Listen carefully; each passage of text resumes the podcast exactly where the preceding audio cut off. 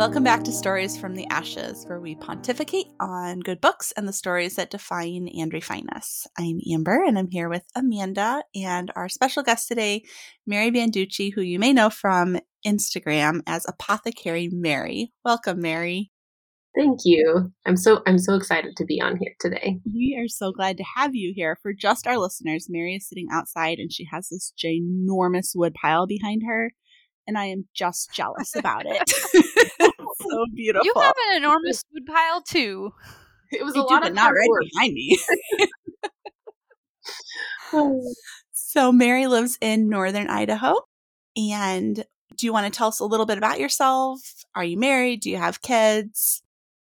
I am married to my wonderful husband, Paul, and we have two kids and two shaggy dogs we homeschool here in North Idaho and we actually moved farther out into the country so we could have a little bit of land which to forage and let our kids grow up in nature. That's beautiful. We try to get to know our guests through some of their favorite books. So, do you want to share three of your favorite books with us that have been influential in your life or just that you really loved? I would love to do that. Um, so, actually, books really come to me and are like a balm for my soul. Mm-hmm. And usually I find that I'm reading the perfect book for the situation that I'm in. So we moved out here and we had a plan to enjoy this life. And we actually ended up having to do a lot of mold remediation mm-hmm. and construction and living amidst that when you thought you bought a house that's whole and yeah. was listed as one thing but was completely different it was just chaos and a little bit mm-hmm. traumatic and trying to homeschool. And my husband um, was also being persecuted, uh, prosecuted by the state. I would say persecuted because that's what it felt like. Um, Probably more, like, more of your story at the Racketeer Lounge. But during all of mm-hmm. that, I actually had a couple books that I reread. Uh, I read them as like a teenager, and then I was rereading, kind of going through my library shelf, and they just spoke to me in a different way. So mm-hmm. I really I really enjoyed. I brought him with me. I really enjoyed Chalice by Robin McKinley, and I actually have this card that during the time that I was reading this book or rereading this book, the card I saw this card in a grocery store, and I was like, I need that for myself. so I bought myself a card. It said, "This will make a great story someday." Oh. And on the inside it says, "But today we celebrate." So I really liked that because it was a perspective shift for me. Mm-hmm. Mm-hmm. And I really enjoyed I read her book actually Chalice the same time I was reading The Next Right Thing by Emily P. Freeman. Mm-hmm. And it kind of tied perfectly together because I felt like her as a character she's just doing the next thing and she doesn't always do it perfectly and that spoke to my heart at the time so here's my my two books but and I really actually enjoyed this book, The Next Right Thing. She also has a podcast that she does, which I haven't listened to in a while, but I loved the the first season of it. But there was one moment um, that I was in my kitchen and my kitchen had no floor and I was like straddling the joists trying to like heat up oatmeal for my kids in the microwave and like my kid had a problem like with math in the dining room where we had all of our stuff packed in because we had you know we're living in different rooms of our house that aren't meant for it mm-hmm. during the modeling and reconstruction and the construction guys show up and i'm just like like it was overwhelming and also just just hard for me and there was a yeah. part in this book that she's going through something really hard and she said this is still a, a, a right like any other and that reminded me that what i'm doing is important and what i was doing with my children meant something and it was yeah. worthy. So I really I really enjoyed that book at that time. And she works a little bit with herbs. She's it's a fantasy novel and I love fantasy because sometimes I feel like it's more true and real mm-hmm. than real life because we were made yeah. for, we were made for a different realm. Yeah. Absolutely. So, and then the other book I reread was called A String in the Harp by Nancy Boyd. Bond, sorry, Nancy Bond. And I just love this one as well. Reread it, I guess is what I should say. It's a family that their mother just passed away like the previous year, the daughter is coming from the United States to spend time with her family in Wales.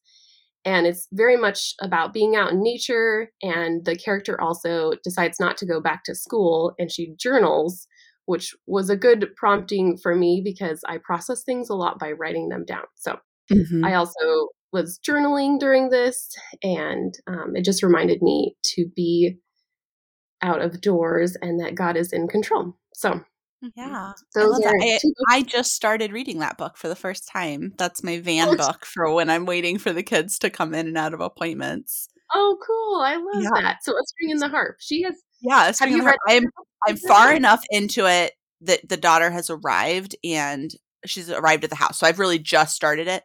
But the way the author describes the cold you can uh-huh. feel the cold like the difference from the cold in the states to the cold in wales coming in winter it's like oh yeah that's cold. she does an amazing so that, job describing it and like you feel yeah. like you are there in the moment. Well, I love that that you're reading it too. I hope I didn't spoil it. No, no. I I love spoilers. It makes it more enjoyable okay. for me. I don't like them.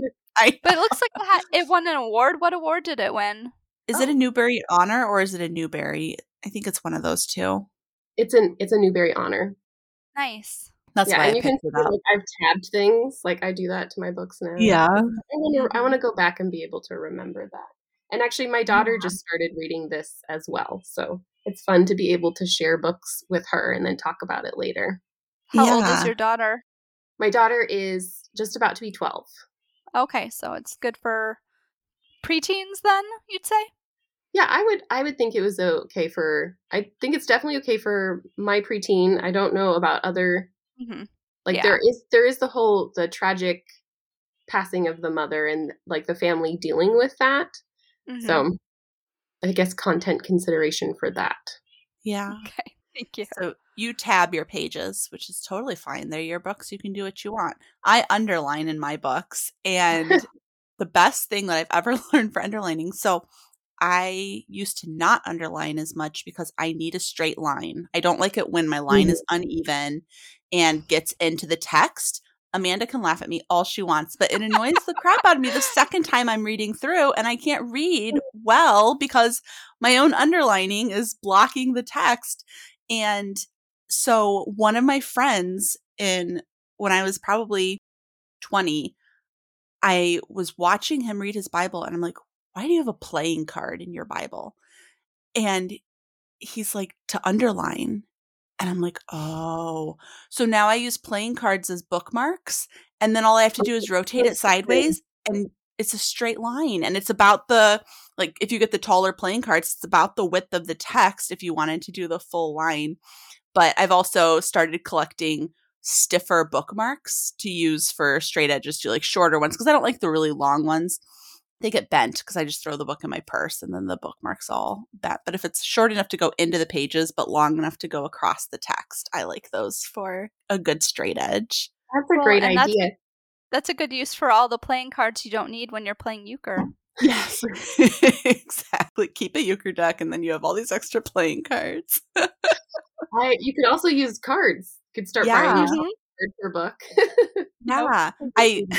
This might sound inappropriate to some people, but those cards that they give you at funerals, when they laminate them, they're the exact right length because my my dad's card got laminated and so I have that in some books and then we were really good friends with Margaret Vinci Heldt and she was the beehive queen like she created the beehive hairstyle back in the 60s oh. and uh-huh. was this like fashion icon but her she was Catholic and so hers has a really long Catholic prayer and a picture of the saint on the back. So it's bigger than just the photograph. So that one is like the perfect size. And it's always nice to be reminded of the people that you love who aren't there. So I love using their cards as bookmarks. And I have my grandpa's card in some books. So it's it's always nice because I, I read a lot of books at the same time. Like sometimes I'll have like 30 books going and it'll take me a couple years to get through all of them, just rotating through.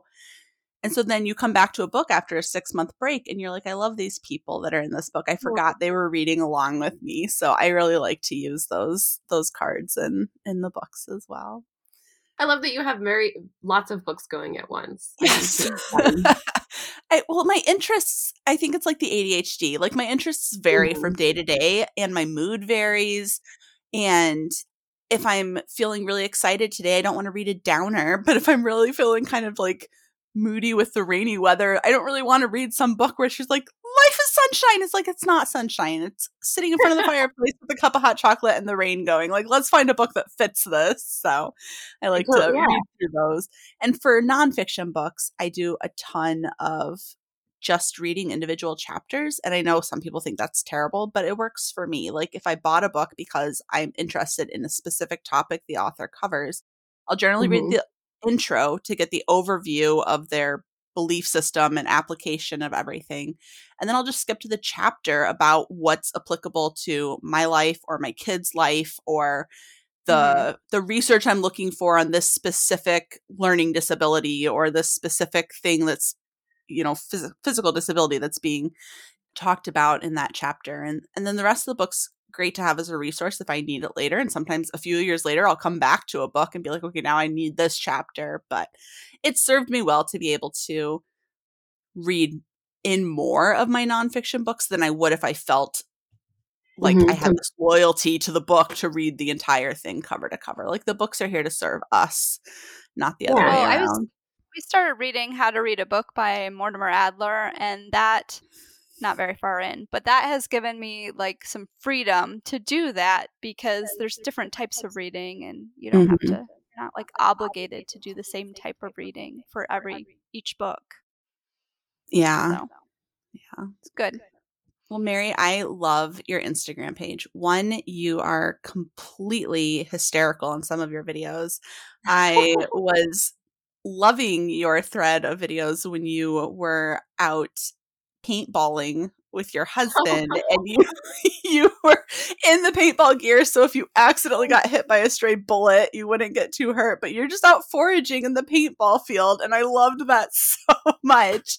But I saw yesterday that you guys have been collecting rose hips. Is that a current video? Is rose hips something that you're you're doing right now? I haven't actually made a video of that recently but I yeah that's something that we're doing right now today as part of our family time, we're going to be processing rose hips and probably listening to a book. Yeah. we, do, we, do, a lot of audiobooks living where we live, driving mm-hmm. into town and driving home. And then while we're doing things, folding laundry and and processing rose hips, processing elderberries. So we're actually we're going to be spending a couple hours doing that today. That's really fun. Do you have your book queued up already? Do you know what you'll be listening to?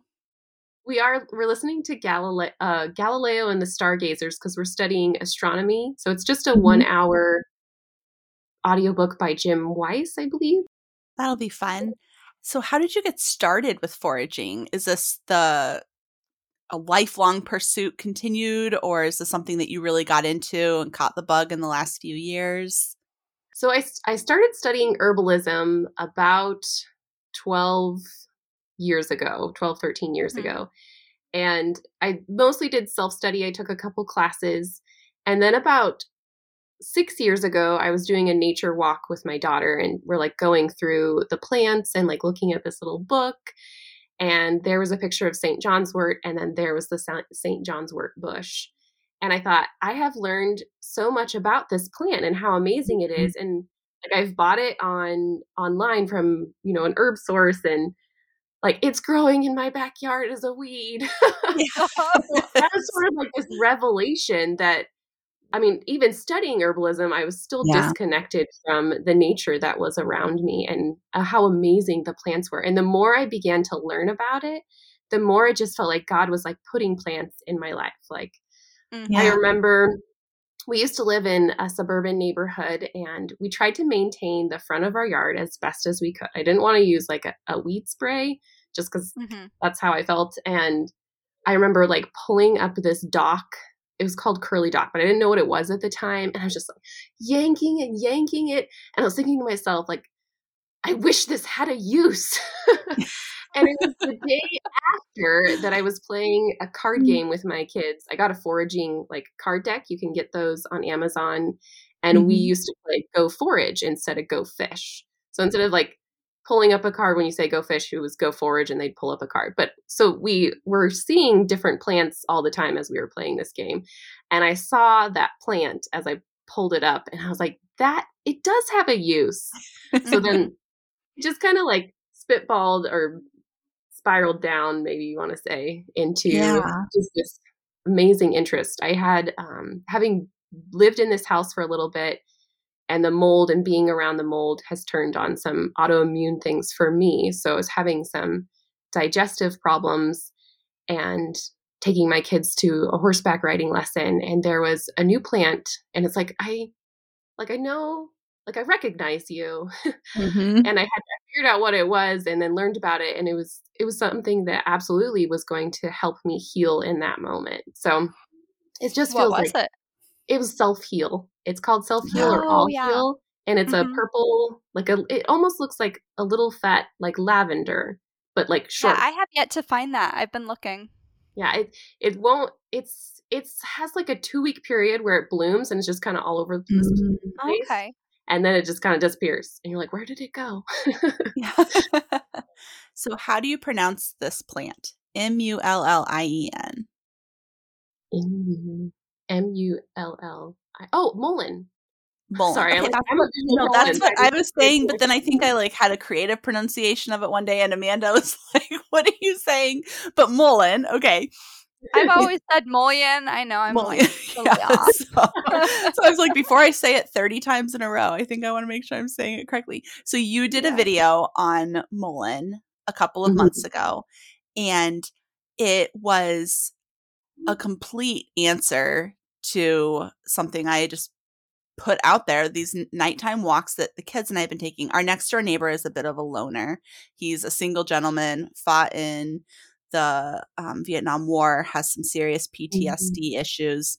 And I just found out recently lost the love of his life like the month before their wedding and never married oh, after that. Oh, no. And so that definitely gave me a different view on him as well. But he bought the lot when the houses in our community were all being built and our house was already being built so he got stuck with a neighbor on one side but he bought the empty lot on the other side because he wanted space between him and his neighbor. And so it's the one wooded lot on our street is next to his house and it when we moved in it was just full of trees and there were raspberries that would grow along the outside and that was about it like during the spring you could see trillium growing in among the trees oh. but it was really dense and then we had the derecho land hurricane a few years ago and it really thinned out the trees so now there's a whole lot of new stuff growing there so there were these plants at the edge of it right by the sidewalk that we would see on our nighttime walk and it's a little bit of a hill so because of the hill effect these plants were about as tall as i was and I had not seen them before. And I was like, what is this? And I just kept over and over every night. I'd be like, I need to Google this when we get home. But then we'd get home and it'd be dark. So I couldn't take a picture of it to try to identify it. And then you did a video on mullein and you're like, this is mullein. And I was like, it's mullein. And so the next time Amanda was over, she and Matt were getting over a really bad cough. And I just sent the girls out. I was like, go grab some of those mullein leaves that Mr. Ed said we could mm-hmm. grab. And so they went and got them and I made them tea and we were talking about it. And I'd also used the leaves earlier that week for Nara's best friend who had a cough and gone home with her. And her mom called me and she's like, Bethany says we have this on our property. What am I looking for?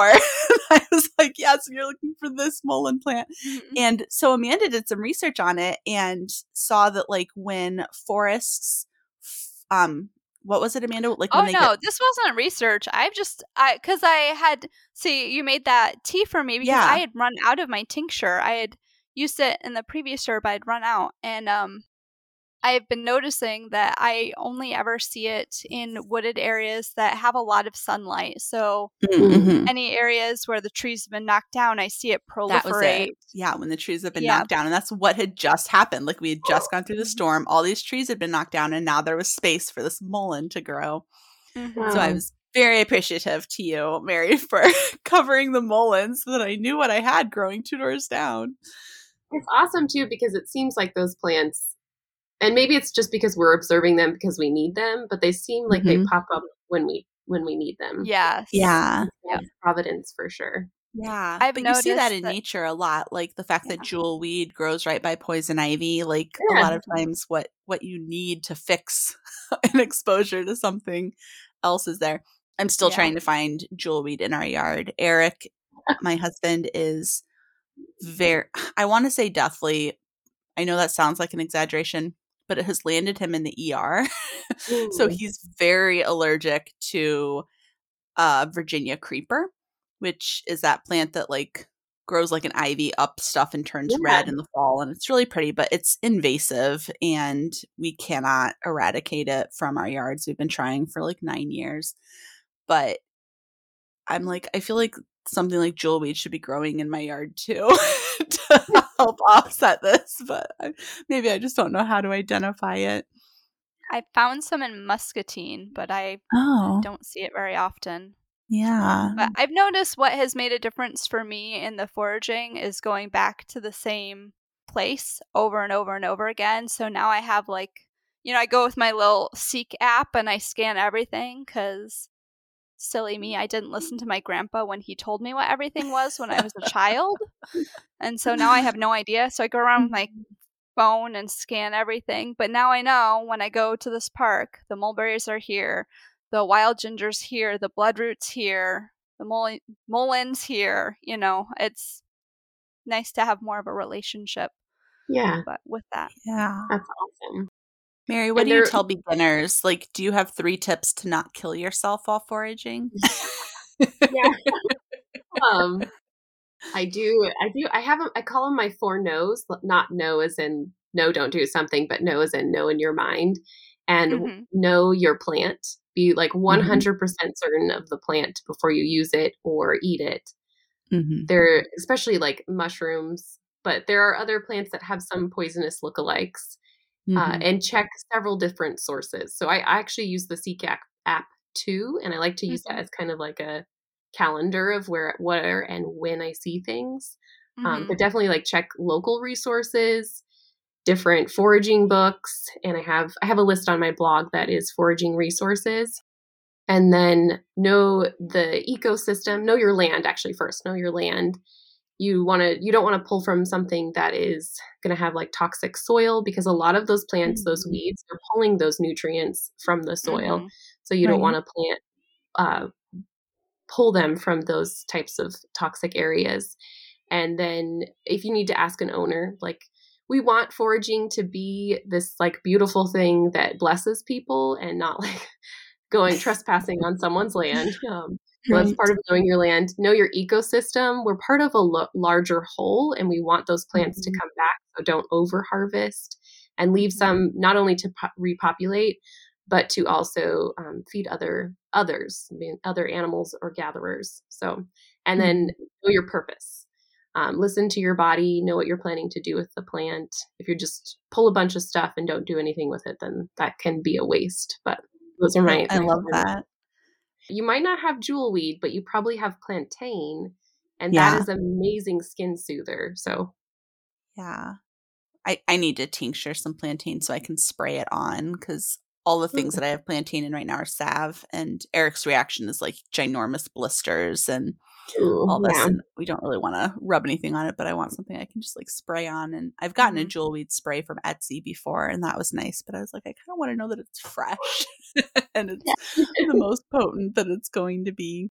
But with what you were saying about making sure that you like leave some for later, my I'm sure a lot of people do this, but my uncle would always forage for mushrooms and he would take those mesh bags and he would always carry his bags home in mesh so that the mushroom spores would spread throughout the forest as he was walking and fall out of the bag and go everywhere. So things like that are yeah, nice that's an awesome, awesome spread, idea. Spread things around. I haven't mentioned my third yeah. book. Oh yeah. Um, right now we're re-listening to The Horse and His Boy, and that is actually one of my mm-hmm. favorite. That's my favorite Chronicles of Narnia. Me too. Oh, oh I love that, yeah. and it's just kind of that like the shot when Shasta gets to the end, or at least he thinks it's the end, and he's like ready to mm-hmm. relax, and it's like, no, no, you have more to go. Mm-hmm. Um, I think that often speaks to my heart because Mm-hmm. I'm an mm-hmm. Enneagram nine, so I just want to like be comfy. I just want the world to like be good. And mm-hmm. um, we moved out here to kind of have this space of growth and beauty. And it was really hard at first. So mm-hmm. yeah, that would definitely yeah. be my third book. I like that. So you were telling us about a new genre that you're liking, oh, and I want to hear about that. So I found a word recently called hope punk and it was it came an author originalized the idea and it's sort of the opposite of grim dark which is very much populating our fiction and our mm-hmm. um, literature TV. and our entertainment right now and hope punk is the opposite of it it's bringing light to the to the dark parts of the world it's ultimate kindness actually i'll read the definition if that's okay yeah um, absolutely Works in the hope punk subgenre are about characters fighting for positive change, radical kindness, and communal responses to challenges. And Lord of the Rings is a, a great example of that. But when I heard that word, I just felt like this, oh my gosh, that's that describes me. Like I love like I'm a hope punk. Yeah. A punk, but in a hope way. And uh, last night, as I was thinking about this podcast, uh, God gave me the verse it's in Hebrews, I think. And now I'm forgetting the actual. I'll try to remember, and then and you guys can put it in the notes. But hope does not disappoint, mm-hmm. and I thought mm-hmm. that is mm-hmm. so true. Like, yeah. if you have, if you can continue to hope, it does not disappoint. So yeah, that's true. I love that. I also really appreciate all the authors that are writing in that genre right now mm-hmm. and pushing back against the darkness. Amanda and I just did an interview with S.D. Smith and J.C. Smith mm-hmm. for the new book Jack Zulu and the Waylander's Key, and that definitely would fall into that hope punk category in definitely. my mind. And yeah. I see, I see there, there's this kind of revolution that's in opposition to the grim dark that's happening, mm-hmm. creating those hope punks. Yeah. I think I need a t shirt that says Hope Punk. yes, yes. Definitely. Definitely get those mm-hmm. going. So, what have you been reading that fits into that category? So, we currently in our homeschool are reading the Mistmantle Chronicles, and okay. that definitely fits into that category. And I actually found it because of reshelving Alexandria. I found a a book in a thrift store, and I posted a picture of it in the Facebook group of reshelving Alexandria. And I was like, should I buy this? And it was the third one, which is actually like was originally like 60 to 80 dollars on ebay. Yes. yeah. Um, and everyone's like yes jump at it. Like you need to buy it or if you don't want it buy it and i'll pay you for it. Oh. um, so i bought it and then i started looking for book one and book two and i think i found book one on thrift books and then a friend gave me book two actually. So we just started that series and i'm really excited for that one. So we, we're just like halfway into it and we read it in our morning time and the kids are always like can, can we do can we do one more? The mark of the best books. Yeah. Yes, they are really good. I'm so glad that jill from purple house press was able to get the rights to republish those absolutely. is yes, working I'm with really the author on some some fun new bonuses as well i've heard oh, rumbles of so that'll be exciting. I'm waiting for her to get them all done and do the hardcover boxed set on Kickstarter mm. that I heard is coming. That's exciting. But I have not read those. I know Amanda's read three or four of first them. Three. I've read the first three. Okay. Yeah. I think we have the fourth one, but I haven't read it yet. But and I we love were... that they're they're not like a cliffhangery thing. So mm-hmm. if you're if you're not buying them or not reading them because you're worried you're going to get stuck on a cliffhanger, that's not the case. And I really yeah. like that. I really appreciate that. Yeah. And we've had conversations before about the fact that they are a little darker and heavier. Obviously, that hope mm-hmm. is shining through, but the mm-hmm. hope is overcoming something, right? So the darkness mm-hmm. that the hope is overcoming is fairly dark. And so sometimes we have these conversations where we compare series to other series and try to rank them in and level of intensity. And so, where did you think that those fell, Amanda, with like the Green Ember books and the, um, or and you can chime in too, Mary, if you've read these, the Green Ember books and the Wingfeather Saga, and some of those other fantasy were, series. In my opinion, they're uh, See, I like to I like to say that the Mistmantle Chronicles aren't good versus bad; they're good versus evil, and mm-hmm. the evil's is pretty bad. So I think it's a little heavier. You have to you have to be ready for it. It's a little heavier than like the wingfeather, or uh, definitely heavier than the green green ember. I would say. Yeah. But what do you think, Mary? I would say that as well. I haven't listened to. We listened to a couple of the uh, Green Ember. My kids listen to all of them, but I haven't listened to all of them. I just uh, we actually read a chapter from sort of Husk's Captain Husk's perspective, and that was like he's dealing with evil things, and it's showing how how mm-hmm. evil it is. So I think that's a really good explanation of good versus evil, and. Mm-hmm. It definitely the hope shines through, but there's mm-hmm. definitely mm-hmm. like moments that I think little kids wouldn't wouldn't enjoy. So yeah, definitely. If your kids I mean, if your kid's ready for the Holocaust, this should just be fine. But if you're if that's too much to discuss on any level, I would not give them yeah the Mistmantle Chronicles until they were yeah. ready. There's a murder right off the bat, pretty much. Yeah. So I would yeah take that into yeah. consideration. I, yep. I also think it's interesting how differently these books hit parents than kids just because of our life experience and our deeper understanding of the ramifications of things that are happening. Yeah. We oh. read the Green Ember series when my girls were younger and it it does have a calling. like the young rabbits are being taken oh. and eaten by the mm-hmm. the birds and then I know Amanda was talking about the culling of young mm-hmm. that happens in the Mistmantle series and how hard that was for her. And I know it was hard for me to know that was going on in the Green Ember, but my kids were just like, bummer. Next. Like, like, like, it didn't really hit them the same I way. Think makes, I think what makes the Mistmantle a little harder is that they're culling their own. Yes. Yeah. Yeah. And it's not and it's not for like you know, coming from a hunting family, it's, you know, eating is you eat. And yeah. it's sad, but. Did you uh, read you, the Green Ember books, Amanda? Because mm-hmm. you just may not be remembering this, but they're calling their own. They're calling their own in the Green Ember series because there are some evil rabbits who have been put as overlords over the rabbits by yeah. the birds, and they're facilitating this calling on behalf of the rulers. Yes. So in that way, like uh, they are calling their own, but it's not like a family calling its they're own. like, yeah. Yeah. Yeah, I, I guess I just kind of viewed that as opposite sides. Yeah. In like a war as opposed yeah. to yeah, yeah, that's a little more similar than I was remembering. Yeah. But I, I do just think it's it's always interesting how blase my kids are about some of the things where I'm just like a blubbering mess over there. I'm like, I have life experience. I know what it would feel like as a mother to like have my child ripped for me. And like, you guys are just like, okay, just next, next chapter. you know, move, move it along, mom. Stop crying. It's becoming a parent that does that to you, I think. Yes.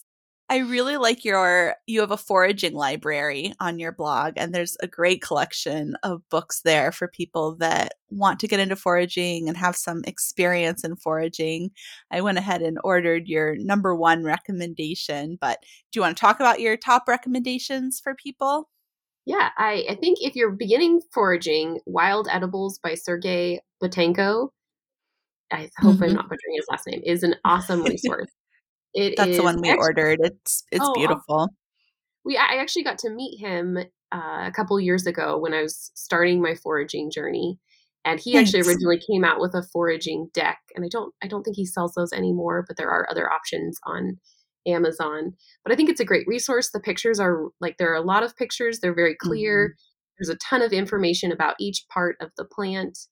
And I think that's a great resource. I think something local as well so wild edibles is a lot of things that will be local in the in the United States. Um, so yeah. something local. There is a series called the Regional Foraging Series, and this one is the Mountain States Foraging. This is the one that I use. But there are by different authors, but they have different regions. So I would definitely recommend something for your region because you're going to have unique stuff that I won't have mm-hmm. here. Mm-hmm. And I think just continuing to read those plants and uh, observe them and be out in nature is a great way to start foraging. If you're interested yeah. in like the remedy side of plants, because I really think there are recipes and remedies right outside your mm-hmm. door. if you're mm-hmm. interested in that, I would recommend Wild Remedies. That one is also a great source. Not only like here are the here are the ways that the plants help you, but here are some recipes on how to use the mm-hmm. plants. So it's both practical and informational. Have you ever looked into homeopathy? A little bit. And I, I keep several things on hand, like arnica. I keep that mm-hmm. on hand. I keep magnesium phosphorica, like for food poisoning or stomach issues. Yeah. Mm-hmm. And then I do actually keep Hypericum perforatum, which is St. John's wort, on hand um, for like nerve mm-hmm. pain, tooth problems, and that type of thing. That's What's something been, in the future I'd love to learn more about. yeah. about. What's yeah. been blowing my mind lately is I got this really old book that has uh like it's a home medical book and it has like allopathic, homeopathic, and herbal remedies all Ooh. like together in one. This is the book you got that's like a tome, right? It's like a tome, yeah. anyway, it's super interesting. It's available on archive. I can't find a cheap copy. I need it. This I borrowed this. I have to give it back.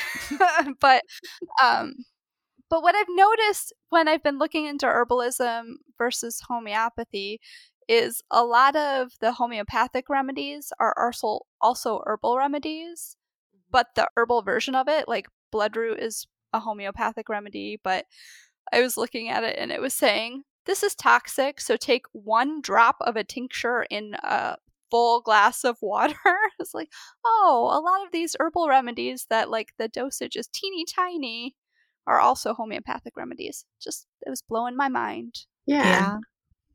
It's all kind of interconnected. It mm-hmm. is, yeah.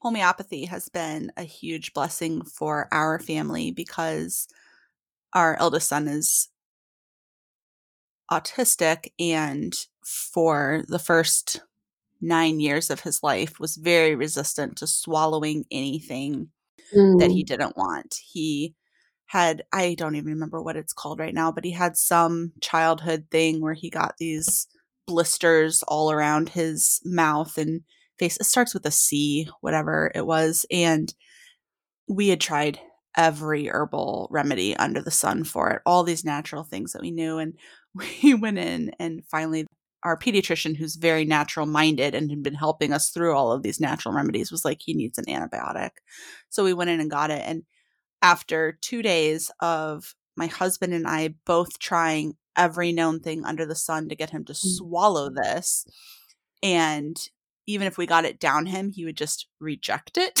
uh-huh. immediately. Uh-huh. We had to take him in and get a shot. Like he had to get an antibiotic shot because there was no other way to get him to swallow stuff. So what I love about homeopathy is that it's it's basically sugar pills. Like that's what yeah. it that's what it is to a kid, you know, it's just a sugar mm-hmm. pill.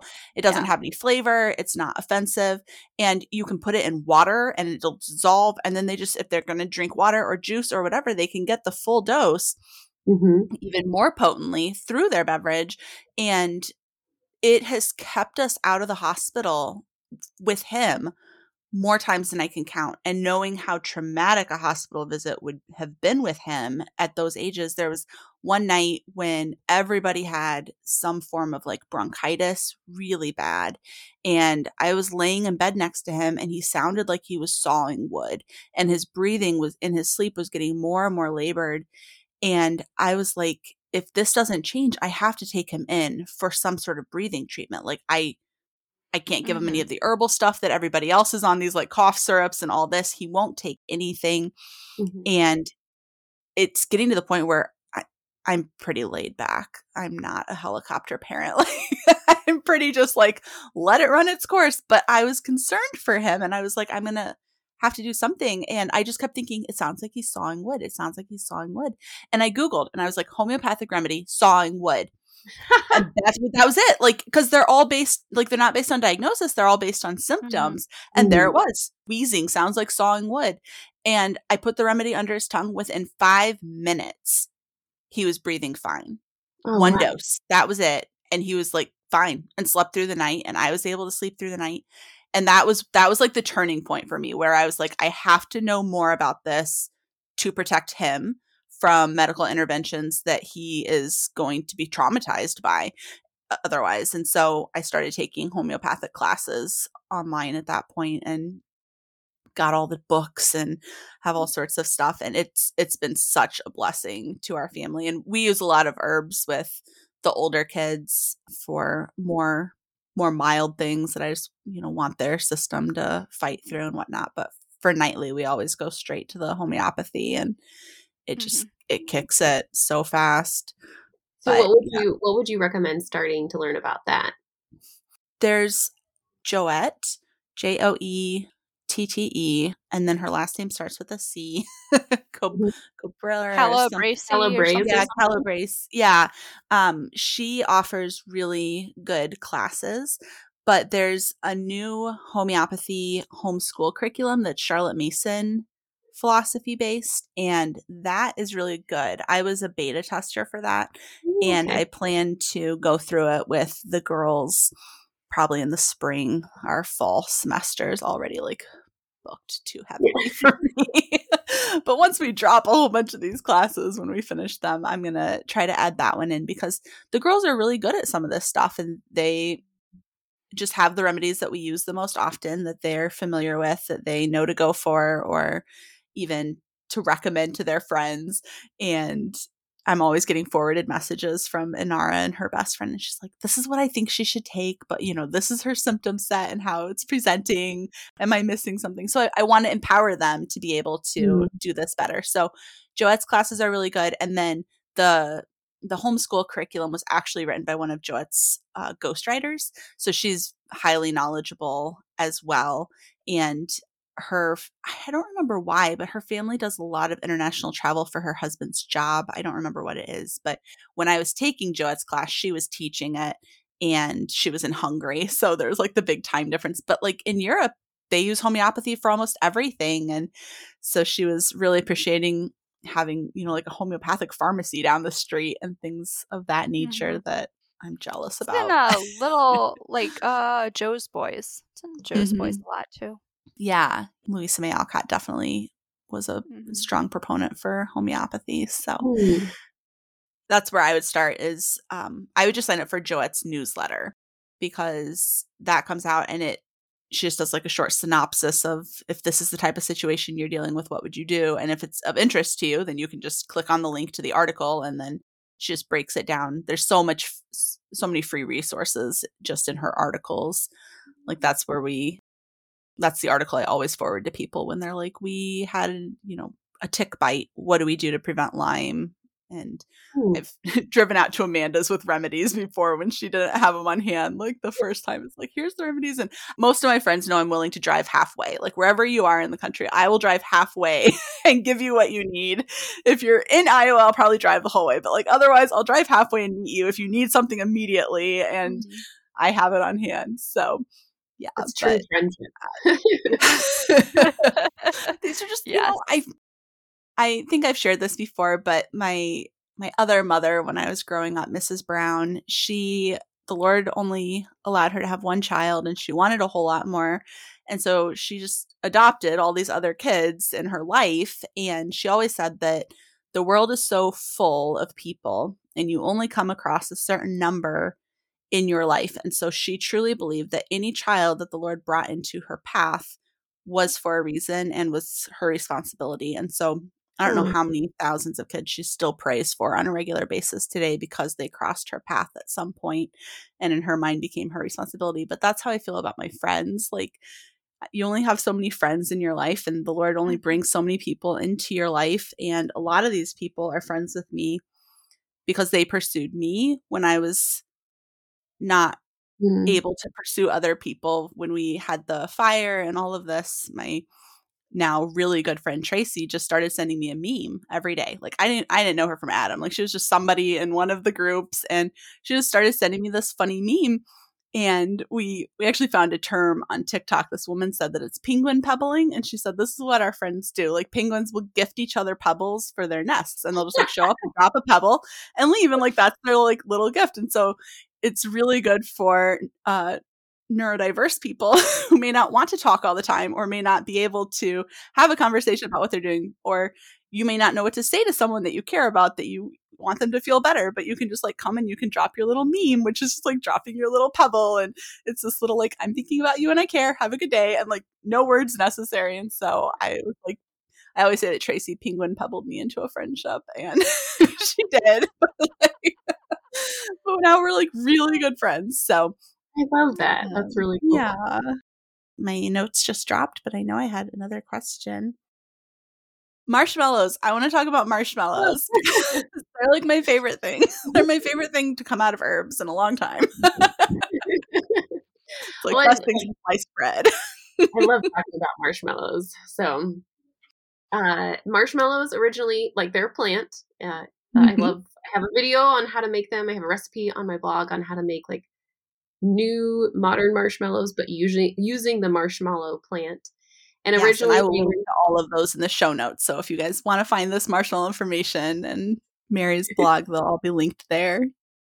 A lot of these like remedies were used in ancient times and medieval times, and there's mm-hmm. records of marshmallow root being pulled up and boiled, and then like uh, boiled in honey, and then people would suck on them to soothe sore throats. And I think it was around the 1800s that the French took that idea and they like added meringue to it, which was the first like kind of like the marshmallows we have today. Of course, mm-hmm. the, the marshmallows we have today don't have the plant in them, but the original idea came from the plant. And if you want to make them with the plant. I have the recipe. So originally, yeah. I actually did this. I love like I love learning information that that mm-hmm. fills my cup, and I love sharing that information that I learn. So uh, before I started foraging, I had a, blo- a different blog, and I it was uh, infusions of herbal living, and I had some fun recipes. I kind of did recipe creation um, mixed with my photography because I was originally a wedding photographer, and then I moved into food photography. So it was sort of all this conglomeration of stuff that I've kind of compiled together, but. So mm-hmm. I decided I wanted to do like a whole week of marshmallow recipes and I like created and tweaked that marshmallow root uh, marshmallow and that was probably my favorite thing out of all the things because who doesn't love marshmallows but i love them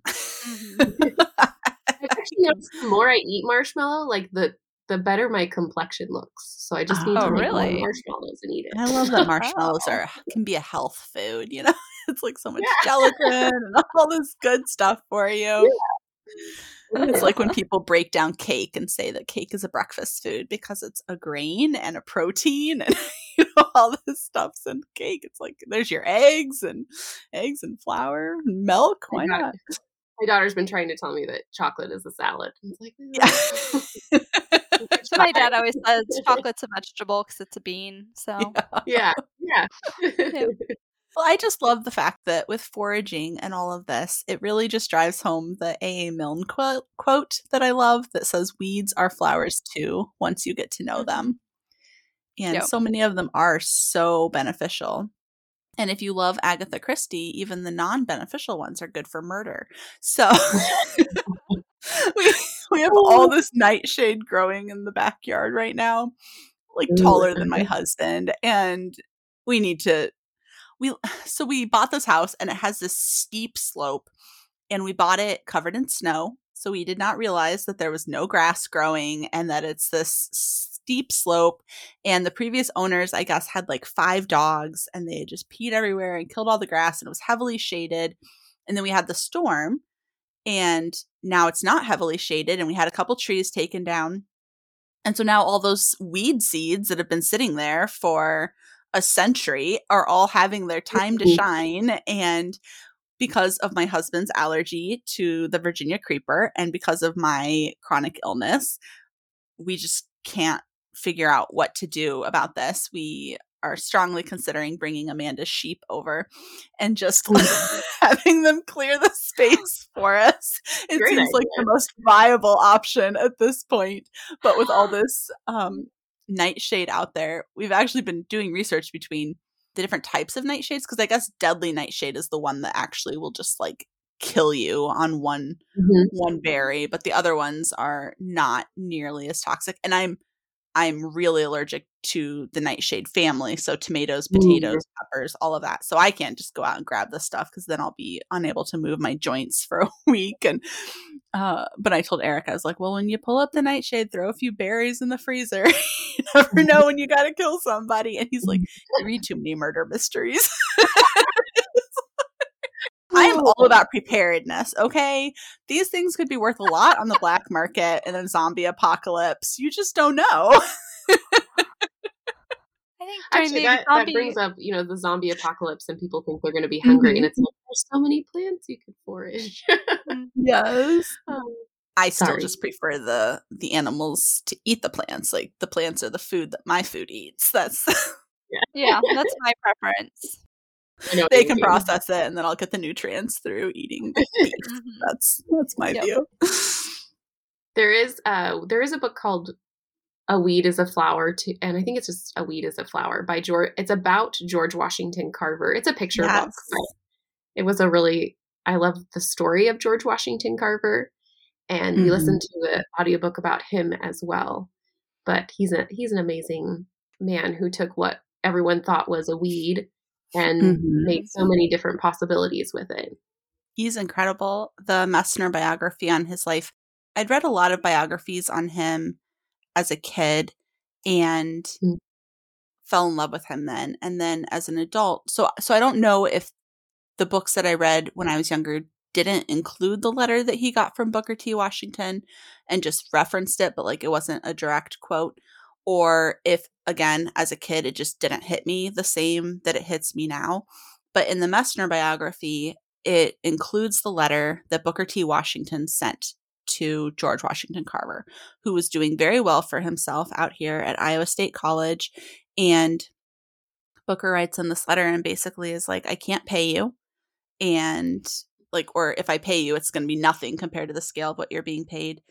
But the poverty that our people are facing here and the lack of knowledge that they have on how to provide for themselves is going to kill everyone. And mm-hmm. this is a little more dramatic than how he said it. He said it in a more gripping way. I'm probably embellishing, but it basically was like this poverty is intense and we have no one to teach them how to pull themselves up out of this mm-hmm. hunger and and just inability to provide for themselves on the soil that's here and all of this and he's like i i need you to come because he was starting the tuskegee institute and he did not think that george would come but it was his hail mary basically and it said that like george carried the letter around with him for a few days and then he just sent a telegram or letter back and it basically was just one line and it's like i'm coming and that was it like that was his response and then he retired from you know the the wealth and everything that he was going to accumulate and notoriety and all this here at Iowa State and then went went down and changed the world and changed the lives of so many people and and all this but I just those two words I'm coming they just like hit me so hard mm. and mm and just mm. Booker T's impassioned plea, and it's just, ah, I love that man. He's such a. Are we ready? Yeah. Guy. Are we ready for that? Ready to be called?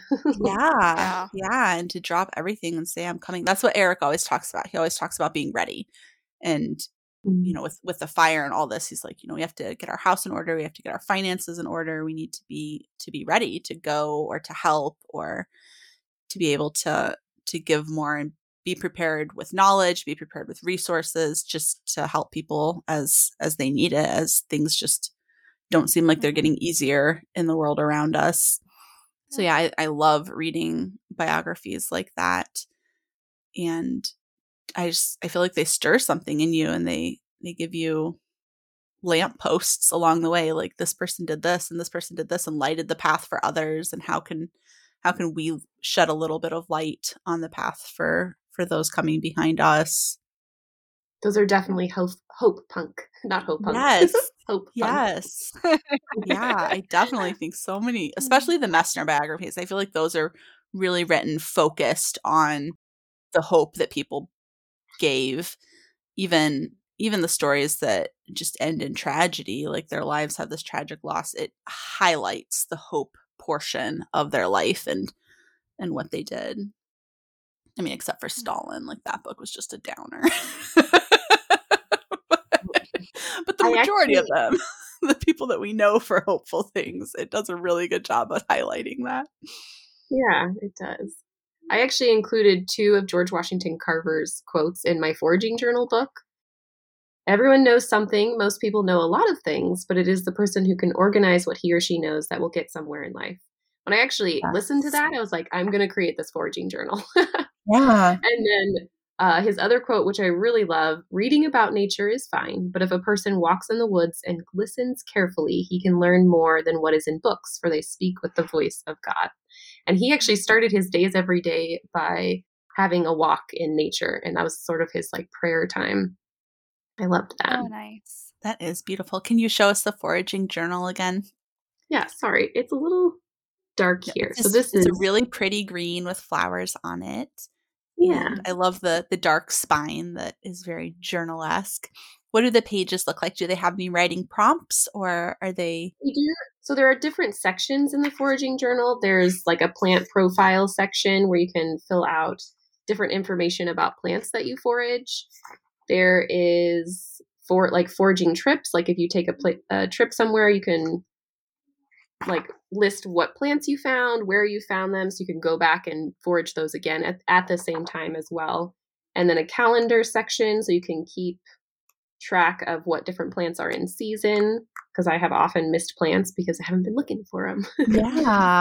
and then map area and then an area for like recipes and stuff. So I created this sort of for myself and then other people too so that they can record the information that they learned because I have a total mom brain and I forget yeah. things often. So.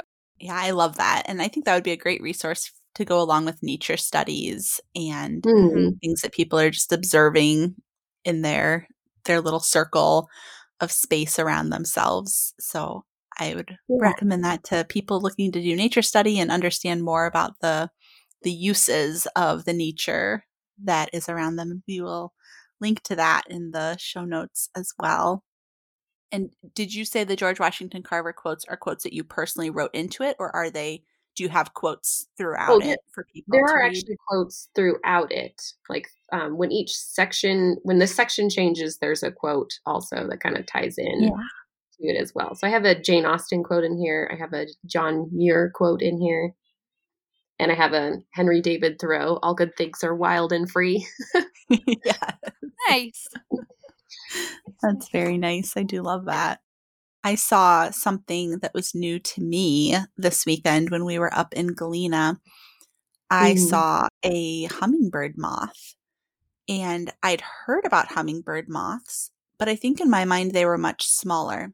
And when I saw it, I thought it was a hummingbird. And my brain did not want to think that what I was seeing was not a hummingbird. So I was like, look at this hummingbird. And Eric's like, I don't think that is a hummingbird. I think that's a bug. I'm like, it's not a bug. I was like, there is a bug called a hummingbird moth, but I don't think that this is it. And I'm looking at it, and my brain is like taking things in, like the fact that it has bug legs, the fact that it has antenna, and all this. And I'm just like, but that body is huge.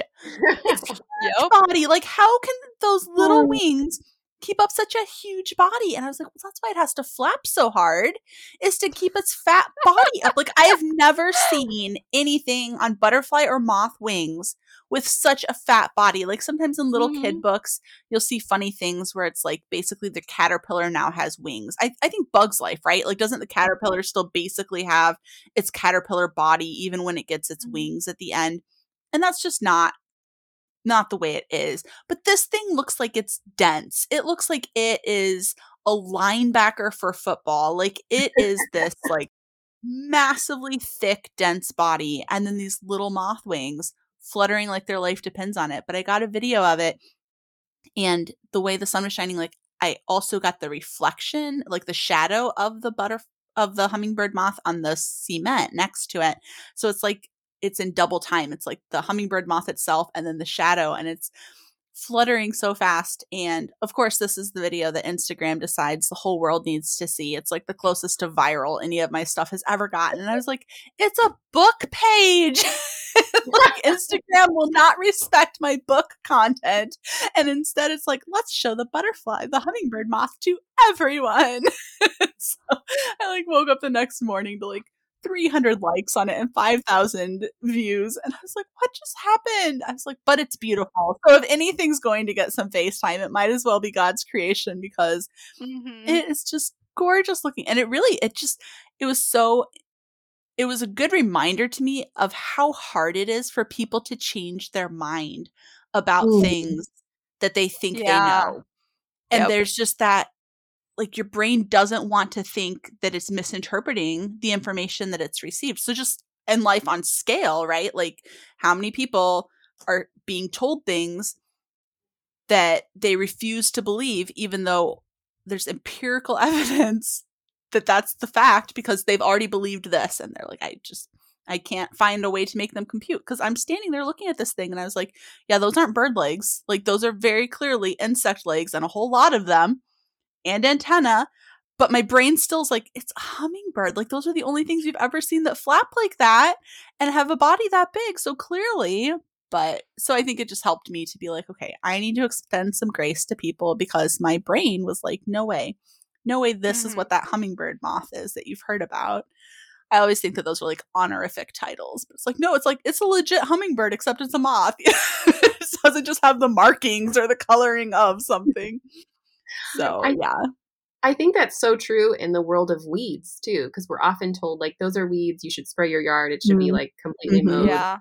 Um, we lived in a as I mentioned, we lived in a suburban neighborhood before, and as I was learning about foraging, we kept the front yard really, I mean, well maintained for mm-hmm. for a mm-hmm. mom who had two kids and a husband who yeah. lived sixty. Mm-hmm. And the backyard, we said we thought we would do like an experiment and let like whatever grow grow and we actually had a six foot white vinyl fence so people couldn't like see into our backyard on accident um, mm-hmm. and we just let things grow but we you know in our neighborhood we had people who didn't appreciate that and we actually had a policeman show up at our door with a uh, city citation order saying like hey you can't have weeds and I, like in this in the city of post falls that's where we lived you cannot have weeds over eight inches tall. So mm-hmm. I asked him, so I asked him very like cordially, will you please define weeds? And he said, what? I was like, will you, will you please define weeds? And mm-hmm. he's like, well, like, and I think I don't think I can't remember him giving me a reason. So I actually said, I'll take you in my backyard and I'll show you what those plants are and how we use them. I went in the backyard with him and he wrote things, several things down on his like notepad that he had. And he called me a couple days later and he's like, Your story checks out. Like you can keep your weeds. You just have to mow. you just have to what? You have to mow the grass around it.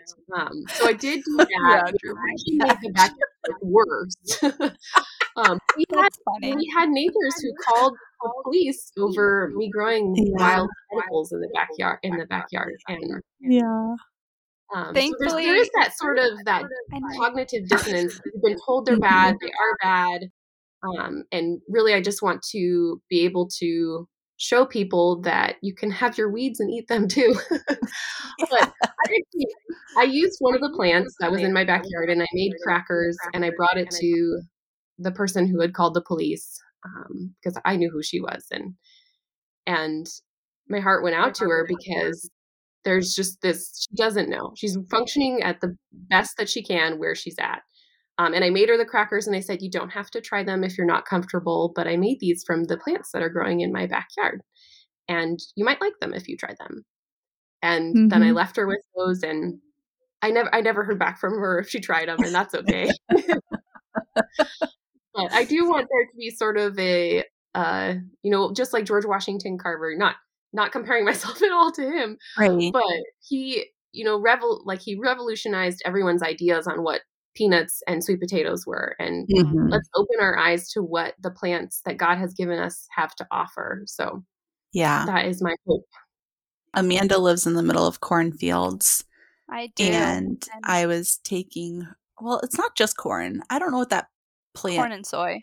Is it soy? I thought it was soy. So corn I was bringing soy. her her daughter home from dance class last night, and as we were driving past the soy, I was like, I wonder what those plants are that are growing in the field that aren't the crop because there's hmm. a whole bunch that are like double the height and they all look I mean, except for like a couple of random pieces of corn they look pretty uniform in what the plant is and i was like i wonder what that plant is and my 10 year old son in the back goes it's a weed mom and i was like a weed is only a plant growing where you don't want it. Like that's my firm yeah. belief and i was like if that was growing in a plot all of its own it would be something. So i just want to know what that something well, is. even that I have been learning about goat keeping and sheep keeping and all of that and our pasture is full of what one would call weeds. It's mm-hmm. ragweed. Mm. Um it's nothing but weeds. It's but most of the weeds are you know, we debated trying to seed with like pasture grasses, but most of the weeds there are actually more nutritious than pasture grasses. So it's like, why would I why would I try and get rid of these things that are feeding my animals well and yeah. plant pasture grasses instead? It's just it's what you know.